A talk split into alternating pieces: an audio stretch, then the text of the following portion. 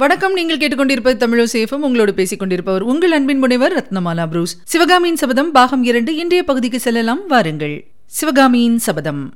அத்தியாயம் காஞ்சி முற்றுகை. பாரவி இட்ட தீ. மகேந்திர சக்கரவர்த்தி சபா மண்டபத்துக்குள்ளே பிரவேசித்த போது அவ்விடத்தில் ஏற்பட்ட ஆரவாரத்தையும் கோலாகலத்தையும் சொல்லி முடியாது. சற்று நேரம் வரையில் ஒரே ஜெயகோஷமும் எதிரொலியுமாய் இருந்தது. மாமல்லர் பாய்ந்து சென்று மகேந்திர பல்லவரை தழுவிக் கொண்டார். மந்திரிகளும் அமைச்சர்களும் கோட்டத் தலைவர்களும் சம்பிரதாய மரியாதைகளை மறந்தவர்களாய் சக்கரவர்த்தியை சூழ்ந்து கொண்டார்கள். ஏக காலத்தில் பலர் பேச முயன்றார்கள். தளபதி பரஞ்சோதி மட்டும் சற்று தூரத்தில் ஒதுக்குப்புறமாக நின்றார். அவருடைய கண்களிலே வெட்கத்தின் அறிகுறி காணப்பட்டது. நான் கூட ஏமாந்து போனேன் அல்லவா? சக்கரவர்த்தியை பற்றி இவ்வளவு தெரிந்திருந்தும் இவர் பகைவர்களால் சிறைப்பட்டிருக்க கூடும் என்று நம்பிவிட்டேன் அல்லவா? என்ற எண்ணத்தினால் அவ்வீர வாலிபர் வெட்கமடைந்தார் போலும். ஆரவாரம் சற்று அடங்கியதும் மகேந்திர சக்கரவர்த்தி சபையோரை சுற்றி வளைத்து பார்த்து ஏது? எல்லாரும் ஒரே குதூகலமாயிருக்கிறீர்கள்? உங்களுடைய உற்சாகத்தை பார்த்தால் யுத்தத்திலேயே ஜெயித்து விட்டது மாதிரி தோன்றுகிறதே. நமது கோட்டை தளபதி மட்டும் சிறிது வாட்டமடைந்து காணப்படுகிறார் என்றபோது எல்லாருடைய கண்களும் பரஞ்சோதியை நோக்க அவருடைய வெட்கம் இன்னும் அதிகமாயிற்று.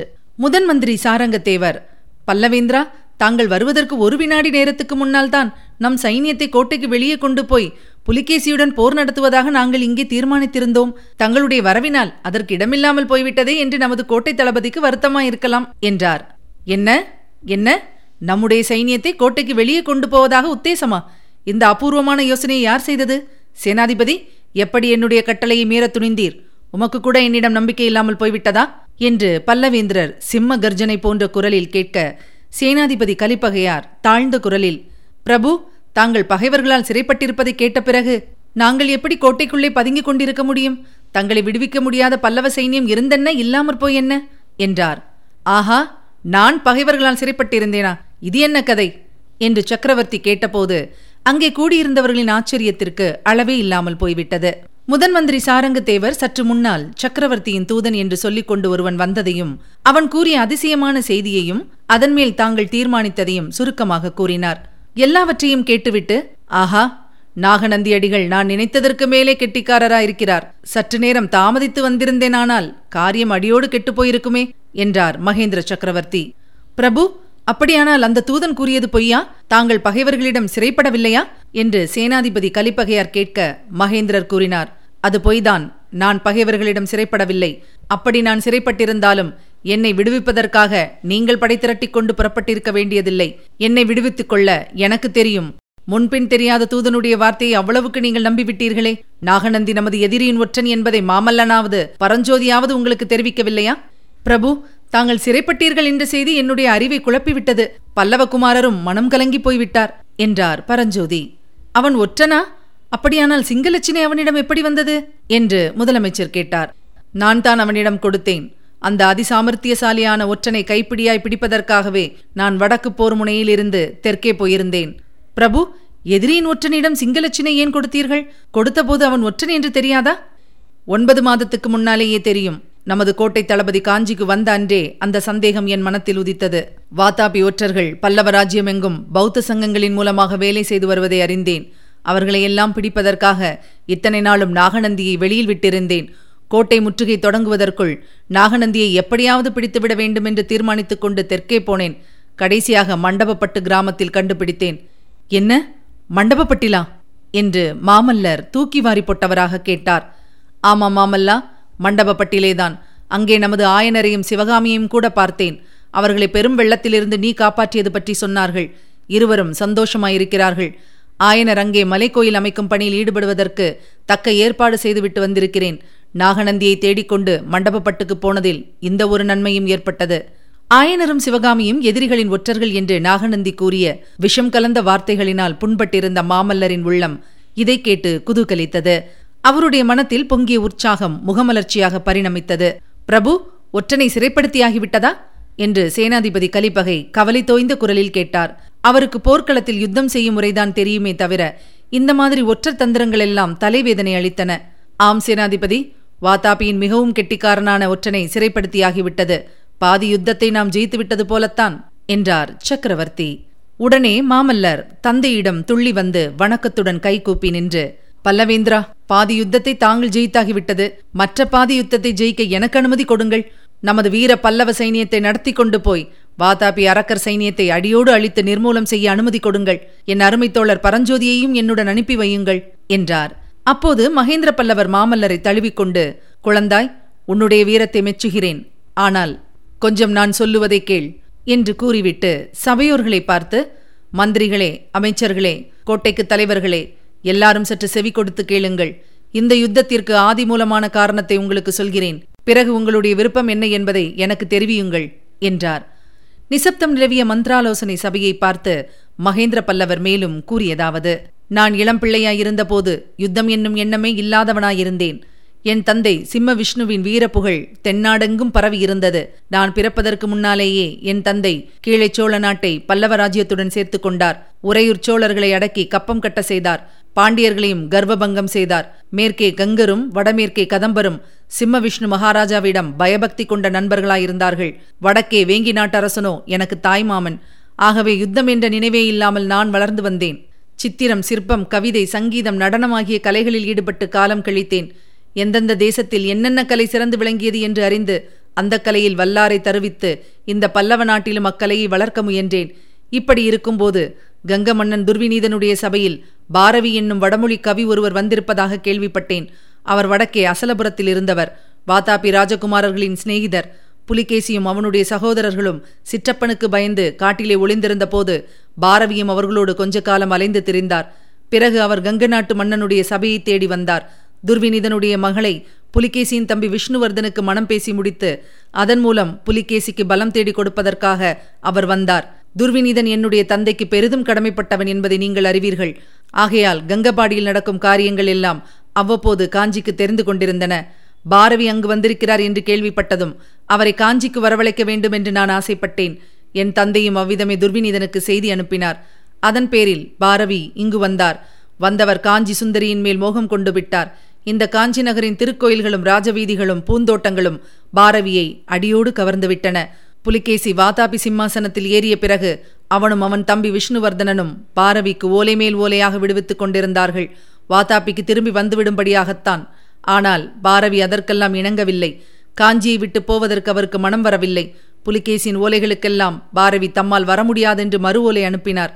அவற்றில் காஞ்சி நகரை பற்றி வர்ணனைகள் செய்தார். அந்த ஓலைகளில் ஒன்றிலேதான் புஷ்பேஷு ஜாதி புருஷேஷு விஷ்ணு நாரிஷு ரம்பா நகரேஷு காஞ்சி என்று ஸ்லோகத்தை அவர் எழுதினார். இதையெல்லாம் அப்போது படிக்கையில் எனக்கு எவ்வளவோ சந்தோஷமாயிருந்தது. ஆனால் அப்போது அந்த பாரவி கவி மூட்டிய தீதான் இப்போது இந்த பெரும் யுத்தமாக மூண்டிருக்கிறது. புலிகேசி பாரவிக்கு எழுதிய ஓலை ஒன்றில் என்றைக்காவது ஒரு நாள் நான் காஞ்சி நகருக்கு வருவேன். உம்முடைய வர்ணனை எல்லாம் உண்மைதானா என்று பார்ப்பேன் என்று எழுதியிருந்தான். அதுவும் எனக்கு பெருமையாயிருந்தது. அப்போது வாதாபி சக்கரவர்த்தி காஞ்சிக்கு வரும்போது அவருக்கு பிரமாதமான வரவேற்பு நடத்த வேண்டும் என்று எண்ணியிருந்தேன். ஆனால் சபையோர்களே நான் நினைத்ததற்கு மாறாக இப்போது கோட்டை கதவுகளை சாத்தி வாதாபி சக்கரவர்த்தியை வெளியில் நிறுத்த வேண்டியிருக்கிறது. இத்தனை நேரமும் சபையோர் அனைவரையும் போல ஆவலுடன் மகேந்திரர் கூறிய வரலாற்றை கேட்டுக்கொண்டிருந்த மாமல்லர் குறுக்கிட்டு பல்லவேந்திரா எதற்காக நம் கோட்டை கதவுகளை சாத்தி தாளிட வேண்டும்? வேல்களையும் வாள்களையும் கொண்டு புலிகேசியை ஏன் வரவேற்கக்கூடாது என்றார். ஆம் வரவேற்கத்தான் போகிறோம். நமது கோட்டை சுவர்களின் மீது பல்லவ வீரர்கள் நின்று வாள்களாலும் வேல்களாலும் சளுக்கர்களை வரவேற்பார்கள். வரவேற்று நமது அகழிகளிலுள்ள முதலைகளுக்கு விருந்தளிப்பார்கள். நான் சொல்ல ஆரம்பித்ததை முழுதும் சொல்லிவிடுகிறேன். அந்த அரக்கன் புலிகேசி நமது காஞ்சி சுந்தரியின் மேல் எத்தகைய மோகம் கொண்டிருக்கிறான் என்பதை நேரில் நானே பார்த்தேன். ஆஹா காஞ்சியின் சௌந்தரியத்தை நான் வர்ணிக்க ஆரம்பித்ததும் அவனுடைய கண்கள் எப்படி ஜொலித்தன தெரியுமா? இதென்ன? புலிகேசியை தாங்கள் நேரில் பார்த்தீர்களா? எங்கே? எப்போது? என்று சாரங்க தேவர் கேட்டார். வடபெண்ணை நதிக்கரையில் சளுக்கர் படைக்கு நடுவில் அவனை நான் பார்த்தேன் என்று மகேந்திரர் கூறியதும் சபையில் பெரும் வியப்புக்கு அறிகுறியான ஹாஹாகாரம் எழுந்தது. பிரபு இப்படியெல்லாம் தங்களை அபாயத்துக்கு உட்படுத்திக் கொள்ளலாமா? இந்த பெரிய பல்லவ சாம்ராஜ்யம் தங்கள் ஒருவரையே நம்பியிருக்கிறதே என்றார் முதலமைச்சர். இனி கேட்கலாம் அடுத்த பகுதி. சபை கலைந்தது. சபா மண்டபத்தில் ஏற்பட்ட கிளர்ச்சி ஒருவாறு அடங்கி சற்று அமைதி ஏற்பட்டதும் மகேந்திர பல்லவர் மேலும் தொடர்ந்து கூறலானார். சபையோர்களே நீங்கள் சொல்கிறபடி பல்லவ சாம்ராஜ்யம் என் ஒருவனையே நம்பியிருப்பதாக நான் ஒத்துக்கொள்ளவில்லை. இதோ என் வீரமகன் மாமல்லன் பல்லவர் குலப்பெருமையை நிலைநாட்டுவதற்கு இருக்கிறான். ஆனாலும் வாத்தாப்பி மன்னனை நான் அவனுடைய படை வீட்டில் சந்தித்தது வெறும் சாகசத்துக்காக அல்ல. புலிகேசியை நான் நேரில் பார்ப்பதற்கு ஒரு முக்கிய காரணம் இருந்தது. சற்று முன்னால் உங்களையெல்லாம் பெரும் கலக்கத்துக்கு ஆளாக்கிய நாகநந்தியடிகள் ஒன்பது மாதத்துக்கு முன்னால் நமது கோட்டை தளபதியிடம் ஒரு ஓலை கொடுத்து புலிகேசிக்கு அனுப்பியிருந்தார். ஆயனரிடம் சிற்பக்கலை கற்க வந்திருந்த இந்த வீரவாலிபர் அந்த ஓலையில் உள்ள செய்தி இன்னதென்று அறியாமல் எடுத்துக்கொண்டு போனார். வழியில் இவரிடமிருந்த அந்த ஓலையை நான் வாங்கிக் கொண்டு புலிகேசியின் கூடாரத்துக்கு சென்றேன். ஆனால் நான் புலிகேசியிடம் கொடுத்தது நாகநந்தியின் ஓலை அல்ல. நான் மாற்றி எழுதிய ஓலையை கொடுத்தேன். அதன் பயனாகவும் நமது வீர சேனாதிபதி கலிப்பகையாரின் போர் திறமை காரணமாகவும் தான் வாதாபி சைன்யத்தை வடபெண்ணை கரையில் எட்டு மாதத்துக்கு மேல் நிறுத்தி வைக்க முடிந்தது. பிரபு நாகநந்தியின் ஓலையில் என்ன எழுதியிருந்ததோ? என்று முதன் மந்திரி சாரங்கதேவர் கேட்டார். காஞ்சி நகரை போன்ற பாதுகாப்பற்ற நகரம் வேறு இருக்க முடியாதென்றும் வாத்தாபி சைன்யம் வழியில் எங்கும் தங்காமல் நேரே காஞ்சிக்கு வந்து சேர வேண்டுமென்றும் மூன்றே நாளில் காஞ்சியை பிடித்து விடலாம் என்றும் எழுதியிருந்தது.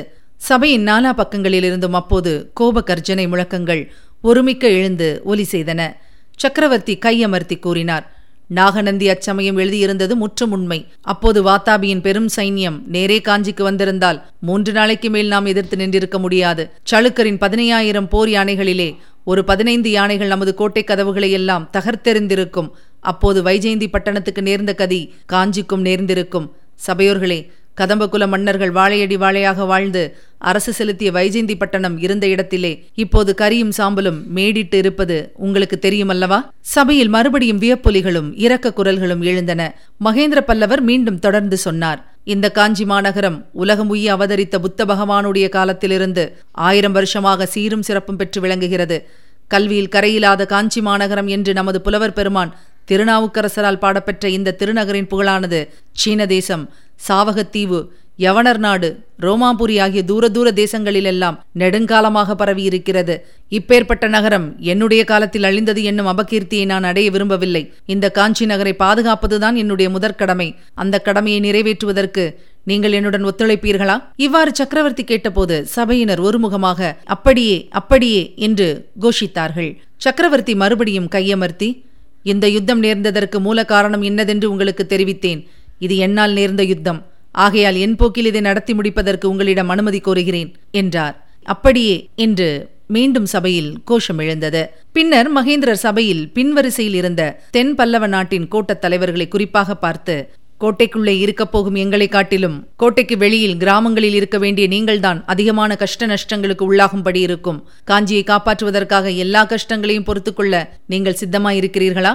என்று கேட்க சித்தம் சித்தம் என்று கோட்டத் தலைவர்கள் ஒரே குரலில் முழங்கினார்கள். நாளை சூரியோதயத்துக்குள்ளே வாதாபி சைன்யம் நமது கோட்டையை நெருங்கிவிடும். அதற்கு முன்னால் நீங்கள் எல்லாரும் நகரை விட்டு வெளியேறிவிட வேண்டும். அவரவர்களுடைய ஊருக்கு விரைந்து செல்ல வேண்டும். காஞ்சி நகர் முற்றுகைக்கு உள்ளாகி இருக்கும்போது உங்களுக்கும் கோட்டைக்குள்ளே இருக்கும் எங்களுக்கும் எவ்வித போக்குவரவும் இராது. கோட்டையை கைப்பற்ற முயன்ற புலிகேசி தோல்வி அடையும் போது அவனுடைய கோபத்தை எல்லாம் சுற்றிலும் உள்ள நாட்டுப்புறங்களின் மீது காட்டுவான். அதற்கெல்லாம் நீங்கள் ஆயத்தமாயிருக்க வேண்டும். கோட்டத் தலைவர்களே நன்றாக யோசித்து சொல்லுங்கள். காஞ்சியை காப்பாற்றுவதற்காக நீங்கள் சகலவிதமான தியாகங்களுக்கும் சித்தமாயிருக்கிறீர்களா? வாதாபி அரக்கர் படையினால் நேரக்கூடிய கொடுமைகளை எல்லாம் பொறுத்துக் கொள்வீர்களா? நாட்டில் கொடிய பஞ்சம் ஏற்பட்டு மக்கள் பட்டினி கிடந்து மடிய நேர்ந்தாலும் நீங்கள் மனம் கலங்காமல் இருப்பீர்களா? என்று சக்கரவர்த்தி கம்பீரமான குரலில் கேட்க செஞ்சிக்கோட்டை தலைவன் சடையப்ப சிங்கன் எழுந்து நின்று கூறினான் பல்லவேந்திரா யோசிப்பதற்கு ஒன்றுமில்லை. பல்லவ ராஜ்யத்தின் மணிமகுடமாக விளங்குவது காஞ்சி மாநகரம் காஞ்சி அழிந்தால் பிறகு யார் உயிரோடு இருந்து என்ன பயன்? காஞ்சி நகரை காப்பாற்றுவதற்காக எந்தவிதமான தியாகங்களை செய்யவும் நாங்கள் சித்தமாயிருக்கிறோம். தங்களுடைய சித்தம் எதுவோ அதன்படி நடந்து கொள்கிறோம். நான் கூறியதுதான் இங்கேயுள்ள எல்லோருடைய அபிப்பிராயமும். ஆம் ஆம் என்று கோட்டத் தலைவர்கள் அனைவரும் ஏகமனதாக ஆமோதித்தார்கள். இச்சமயத்தில் சபா மண்டபத்தின் வாசற்புறத்திலிருந்து தூதன் ஒருவன் வந்தான். அவன் சக்கரவர்த்தியை நெருங்கி பணிந்துவிட்டு கிழக்கு திசையில் ஒரு பெரும் புழுதிப்படலம் தெரிகிறதென்றும் கடல் புரண்டு வருவது போன்ற பெருமுழக்கம் கேட்கிறது என்றும் தெரியப்படுத்தினான். மகேந்திரர் இடிமுழக்கம் போன்ற குரலில் சபையோர்களே வாதாபி சைன்யம் வந்துவிட்டது. நம்மில் ஒவ்வொருவரும் தம் வீர சாகசங்களை காரியத்தில் காட்ட வேண்டிய சமயமும் வந்துவிட்டது. அமைச்சர்களே மந்திரிகளே இத்துடன் இன்று சபை கலைகிறது. நாளை முதல் முற்றுகை நீடித்திருக்கும் வரையில் ஒவ்வொரு நாள் இரவும் இரண்டாம் ஜாமத்தில் இங்கே மந்திராலோசனை சபை கூடும். இப்போது போய் அவரவர்களுடைய காரியங்களை பாருங்கள். என்று கூறியதும் அமைச்சர்களும் மந்திரிமார்களும் துரிதமாக வெளியேறினார்கள். கோட்டத் தலைவர்களே நீங்கள் சற்று முன் கொடுத்த வாக்குறுதியினால் மிக்க சந்தோஷமடைந்தேன். அந்த வாக்குறுதியை மட்டும் நீங்கள் நிறைவேற்றி வைத்தால் புலிகேசியை கட்டாயம் என்று ஜெயக்கொடி நாட்டுவேன் என்று கூறி தளபதி பரஞ்சோதியை பார்த்து தளபதி இவர்களை தெற்கு கோட்டை வாசலுக்கு அழைத்துக் கொண்டு போங்கள். இவர்கள் அகழியை தாண்டி சென்றதும் பாலத்தை உடைத்து எறிந்து விட வேண்டும். மற்றபடி கோட்டை பாதுகாப்பு சம்பந்தமாக நாம் தீர்மானித்தபடி காரியங்கள் செய்கிறீர்கள் அல்லவா? என்று கேட்க ஆம் பிரபு தெற்கு வாசலை தவிர மற்ற மூன்று வாசல்களையும் முழுதும் அடைத்தாகிவிட்டது. பாலங்களையும் தகர்த்தாகிவிட்டது. மதில் சுவரின் மேல் வரிசையாக பதினாயிரம் வீரர்கள் வேலும் கையுமாய் ஆயத்தமாயிருக்கிறார்கள் என்றார் தளபதி பரஞ்சோதி. பரஞ்சோதியும் கோட்டத் தலைவர்களும் சென்ற பிறகு சபா மண்டபத்தில் சக்கரவர்த்தியும் மாமல்லரும் மட்டும் தனித்திருந்தார்கள். மாமல்லரின் முகம் உற்சாகமின்றி வாட்டமுற்றிருந்தது. சக்கரவர்த்தி மாமல்லர் அருகிலே சென்று அவருடைய தோளின் மீது கையை வைத்து மாமல்லா இந்த யுத்தத்தை என் போக்கிலேயே நடத்த எனக்கு நீயும் அனுமதி கொடுக்கிறாய் அல்லவா? என்று கேட்டார். அப்பா என்னை ஏன் கேட்கிறீர்கள்? உங்கள் விருப்பம் எதுவோ அதுவே எனக்கும் சம்மதம் என்றார் மாமல்லர். சந்தோஷம் குமாரா அரண்மனைக்கு போய் உன் தாயாரிடம் நான் பத்திரமாய் வந்து சேர்ந்து விட்டதை சொல்லு. பொழுது விடுவதற்குள் இன்னும் ஒரு முக்கியமான காரியம் நான் செய்ய வேண்டியிருக்கிறது. அதை முடித்துவிட்டு அரண்மனைக்கு வந்து சேருகிறேன் என்று கூற மாமல்லர் அந்த புறத்தை நோக்கி சென்றார். சக்கரவர்த்தியோ அரண்மனை வாசலில் ஆயத்தமாய் நின்ற குதிரை மீதேறி ராஜவிகாரத்தை நோக்கி விரைந்தார். இனி கேட்கலாம் அடுத்த பகுதி. முற்றுகை தொடங்கியது. மறுநாள் சூரியோதயமாகும் சமயத்தில் கமலி தன்னுடைய வீட்டு திண்ணையில் கவலை தோய்ந்த முகத்துடன் உட்கார்ந்திருந்தாள். இரவெல்லாம் கண் விழித்தபடியாலும் கண்ணீர் விட்டபடியாலும் அவளுடைய கண்கள் வீங்கியிருந்தன. கண்ணபிரான் தகப்பனார் அவள் அருகில் உட்கார்ந்து ஆறுதல் மொழிகள் சொல்லிக் கொண்டிருந்தார். முதல் நாள் சாயங்காலம் குமார சக்கரவர்த்தி திரும்பி வந்த செய்தி கிடைத்த உடனேயே கண்ணபிரானும் அவருடனே திரும்பி வந்திருப்பான் என்று கமலி எதிர்பார்த்தாள். புள்ளலூர் போரில் வெற்றிமாலை சூடிய வீரரை வரவேற்க நகர மாந்தரெல்லாம் திரண்டு போன போது கண்ணபிரானின் தந்தை தாம் போய் கண்ணனை அழைத்து வருவதாக சொல்லிவிட்டு போனார். இரவு வெகுநேரம் கழித்து அவர் திரும்பி வந்து மாமல்லருடன் கண்ணன் வரவில்லை என்னும் செய்தியை தெரிவித்தார். காஞ்சி நகரில் யாருமே அன்றிரவு தூங்கவில்லை ஆதலால் மூன்றாம் ஜாமத்தில் சக்கரவர்த்தியும் திரும்பி வந்துவிட்ட விவரம் கிடைத்தது. நாலாம் ஜாமத்தில் வாதாபி படைகள் கோட்டைக்கு சமீபத்தில் வந்துவிட்ட செய்தியும் கோட்டை வாசல்கள் அடைக்கப்பட்டு பாலங்கள் தகர்க்கப்படும் செய்தியும் கிடைத்தன. ஆகவே இனிமேல் கண்ணபிரான் கோட்டைக்குள்ளே வந்து சேருவதற்கே இடமில்லை என்று ஏற்பட்டது. அதனாலேதான் கமலி துயரக்கடலில் ஆழ்ந்திருக்க கண்ணனுடைய தந்தை அவளுக்கு ஆறுதல் சொல்லிக் கொண்டிருந்தார். அந்த சமயத்தில் திடீரென்று சாட்சாத் கண்ணனே வீட்டு வாசலில் வந்து நின்றால் அவர்களுக்கு எப்படி இருந்திருக்கும்? கமலி சட்டென்று எழுந்து கண்ணா என்று அலறிக்கொண்டு ஓடிப்போய் அவனை தழுவிக்கொள்ள எண்ணியவள் கண்ணனுக்கு பின்னால் சக்கரவர்த்தி பெருமான் குதிரையில் வருவது கண்டு நாணமும் திகைப்பும் அடைந்து நின்றாள். கமலி கண்ணனை கொண்டு வந்து சேர்த்து விட்டேன். இனிமேல் அவனை ஜாகிரதையாக பார்த்துக் கொள்வது உன்னுடைய பொறுப்பு என்று சக்கரவர்த்தி புன்னகையுடன் கூறினார். பிறகு உன்னுடைய சௌக்கியத்தை பற்றி சிவகாமி ரொம்ப விசாரித்தாள் அம்மா. உனக்கு ஆண் குழந்தை பிறந்தால் உடனே சொல்லி அனுப்பும்படி கூறினாள் என்று சொல்லிக்கொண்டே சக்கரவர்த்தி குதிரையை செலுத்திக் கொண்டு போனார். சக்கரவர்த்தியின் பேச்சினால் வெட்கமடைந்த கமலி கண்ணபிரானை கடைக்கண்ணால் பார்த்து கொண்டே வீட்டிற்குள் சென்றாள். கண்ணபிரான் தந்தைக்கு முகமன் கூறிவிட்டு கமலியை தொடர்ந்து உள்ளே சென்றான். இதென்ன கமலி? நான் வந்ததில் உனக்கு சந்தோஷம் இல்லையா? என்னை திரும்பி கூட பாராமல் உள்ளே வந்து விட்டாயே. ஒருவேளை கண் தெரியவில்லையா? என்று கண்ணபிரான் கேட்க கமலி ஆமாம் கண் தெரியவில்லைதான். இரவெல்லாம் அழுது வீங்கி போய்விட்டது என்றாள். ஐயோ ஏன் அழுதாய்? என்று சொல்லிக்கொண்டு கண்ணபிரான் அவள் அருகே நெருங்க கமலி அவனுடைய கையை உதறி இந்த அருமையெல்லாம் நேற்று எங்கே போய்விட்டது? நேற்றிரவே ஏன் வரவில்லை? என்று கேட்டாள். நேற்றிரவே ஏன் வரவில்லையா? எனக்கும் உனக்கும் மத்தியில் ஒரு பெரிய அகழியும் முதலைகளும் ஒரு பெரிய மதிர்ச்சுவரும் இருந்தபடியாலேதான் என்றான் கண்ணன். அப்படியா? நீ இரவெல்லாம் கோட்டைக்கு வெளியிலா இருந்தாய் அகழிப்பாலங்களை எல்லாம் இரவுக்கிரவே உடைத்து விட்டார்களாமே நீ எப்படி உள்ளே வந்தாய்? நீ புறப்பட்டது முதல் நடந்ததையெல்லாம் விவரமாக சொல் என்று கமலி பரபரப்புடன் கேட்டாள். கமலி நான் என்னத்தை என்று சொல்ல? நான் பிறந்த கதையை சொல்லவா? வளர்ந்த கதையை சொல்லவா? புள்ளலூர் போர்க்களத்துக்கு போன கதையை சொல்லவா? வெள்ளத்தில் அகப்பட்டு கொண்டு திண்டாடியதை சொல்லவா? மாமல்லர் ஏற வேண்டிய ரதத்தில் புத்த பிக்ஷுவை ஏற்றிக்கொண்டு வந்ததை சொல்லவா? கோட்டைக்கு வெளியே ராத்திரியெல்லாம் அலைந்து திரிந்ததை சொல்லவா? என்றான் கண்ணன். பிறகு தான் காஞ்சியில் இருந்து கிளம்பியது முதல் நடந்த அதிசயமான சம்பவங்களை எல்லாம் விவரமாக கூறினான். வராக நதிக்கரையில் புத்த பிக்ஷுவை ரதத்தில் ஏற்றிக்கொண்டு புறப்பட்ட பிறகு நடந்த சம்பவங்களை பற்றி கண்ணபிரான் கூறிய வரலாறு பின்வருமாறு. குதிரைகளை கண்ணபிரான் எவ்வளவு வேகமாக துரத்திய போதிலும் புத்த பிக்ஷுவுக்கு போதவில்லை. மேலும் மேலும் அவசரப்படுத்தினார்.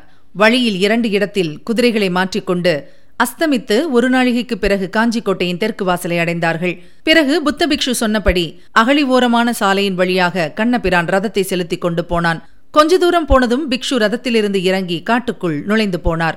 சற்று நேரத்துக்கெல்லாம் அகழியில் படகு செல்லும் சப்தம் கேட்கவே கண்ணபிரான் அந்த திசையில் கூர்ந்து நோக்கினான். அப்போதுதான் கீழ்வானத்தில் சந்திரன் உதயமாகியிருந்தது நீண்டு பறந்த மர நிழல்களுக்கு மத்தியில் ஆங்காங்கு ஊடுருவி வந்த நிலாக்கிரணங்களின் சஞ்சல ஒளியில் அகழியில் ஒரு படகு போவதும் அதில் இரண்டு பிக்ஷுக்கள் இருப்பதும் கண்ணபிரானுக்கு தெரிந்தன.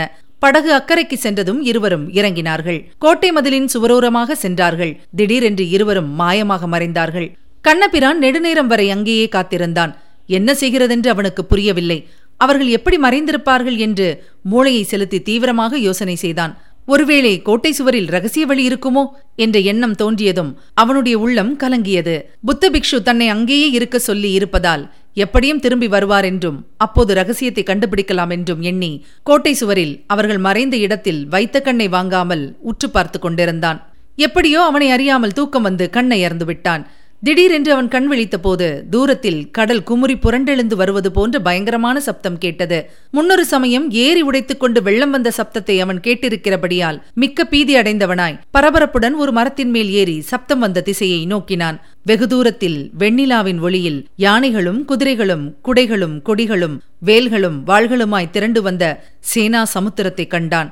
வாதாபி சைன்யன்தான் அது என்று தெரிந்து கொண்டு எப்படியாவது கோட்டைக்குள் புகுந்துவிட வேண்டும் என்று தீர்மானித்து ரதத்தை அவசரமாக செலுத்திக் கொண்டு தெற்கு கோட்டை வாசலை அணுகினான். கண்ணபிரான் சத்தம் போட்டு கோட்டை காவலாளிகளை அழைத்ததில் ஒன்றும் பலனில்லை. சற்று நேரம் அங்கேயே தயங்கி நின்ற பிறகு ஒரு யோசனை உதித்தது. புத்த பிக்ஷுக்கள் புகுந்த ரகசிய வழி ஒருவேளை தேடினால் கிடைக்கும். அதன் வழியாய் கோட்டைக்குள் போய்விடலாம் என்று ஆசையுடன் திரும்பவும் அதே இடத்துக்கு வந்து சேர்ந்தான். அகழியை எப்படி கடப்பது என்ற கேள்வி ஏற்பட்டது. நீந்தி போகலாம் என்று நினைத்ததும் அகழியில் நூற்றுக்கணக்கான முதலைகள் இருப்பது நினைவு வந்து கதி கலங்கிற்று. இதற்குள்ளாக படைகள் வரும் முழக்கம் இன்னும் நெருங்கி கேட்கலாயிற்று. முதலைகளுக்கு இரையானாலும் ஆகலாம் எதிரிகளிடம் சிக்கக்கூடாது என்று எண்ணி கண்ணபிரான் அகழியில் இறங்க தீர்மானித்த போது திடீரென்று கோட்டை மதிலின் எதிரே ஒரு கதவு திறந்து துவாரம் காணப்பட்டது. அதற்குள்ளிருந்து இளம் புத்த பிக்ஷு ஓடி வருவது தெரிந்தது. கண்ணபிரான் சட்டென்று மரத்தின் பின்னால் மறைந்து கொண்டான். இளம் பிக்ஷு படகில் ஏறுவதையும் இக்கரைக்கு அதை செலுத்தி வருவதையும் பார்த்து கொண்டிருந்தான். அப்போது கண்ணபிரானுடைய மூளை தீவிரமாக வேலை செய்தது. இளம் பிக்ஷு கரையில் இறங்கிய உடனே படகை தண்ணீரில் கவிழ்க்கப் போவதை பார்த்ததும் கண்ணன் பாய்ந்து வந்து அதை தடுத்து இளம் பிக்ஷுவையும் தூக்கி படகில் போட்டுக்கொண்டு தானும் ஏறினான். மெதுவாக படகை அக்கறைக்கு கொண்டு போய் சேர்த்தான். சுவரில் திறக்கப்பட்ட துவாரம் அப்படியே இருந்தது.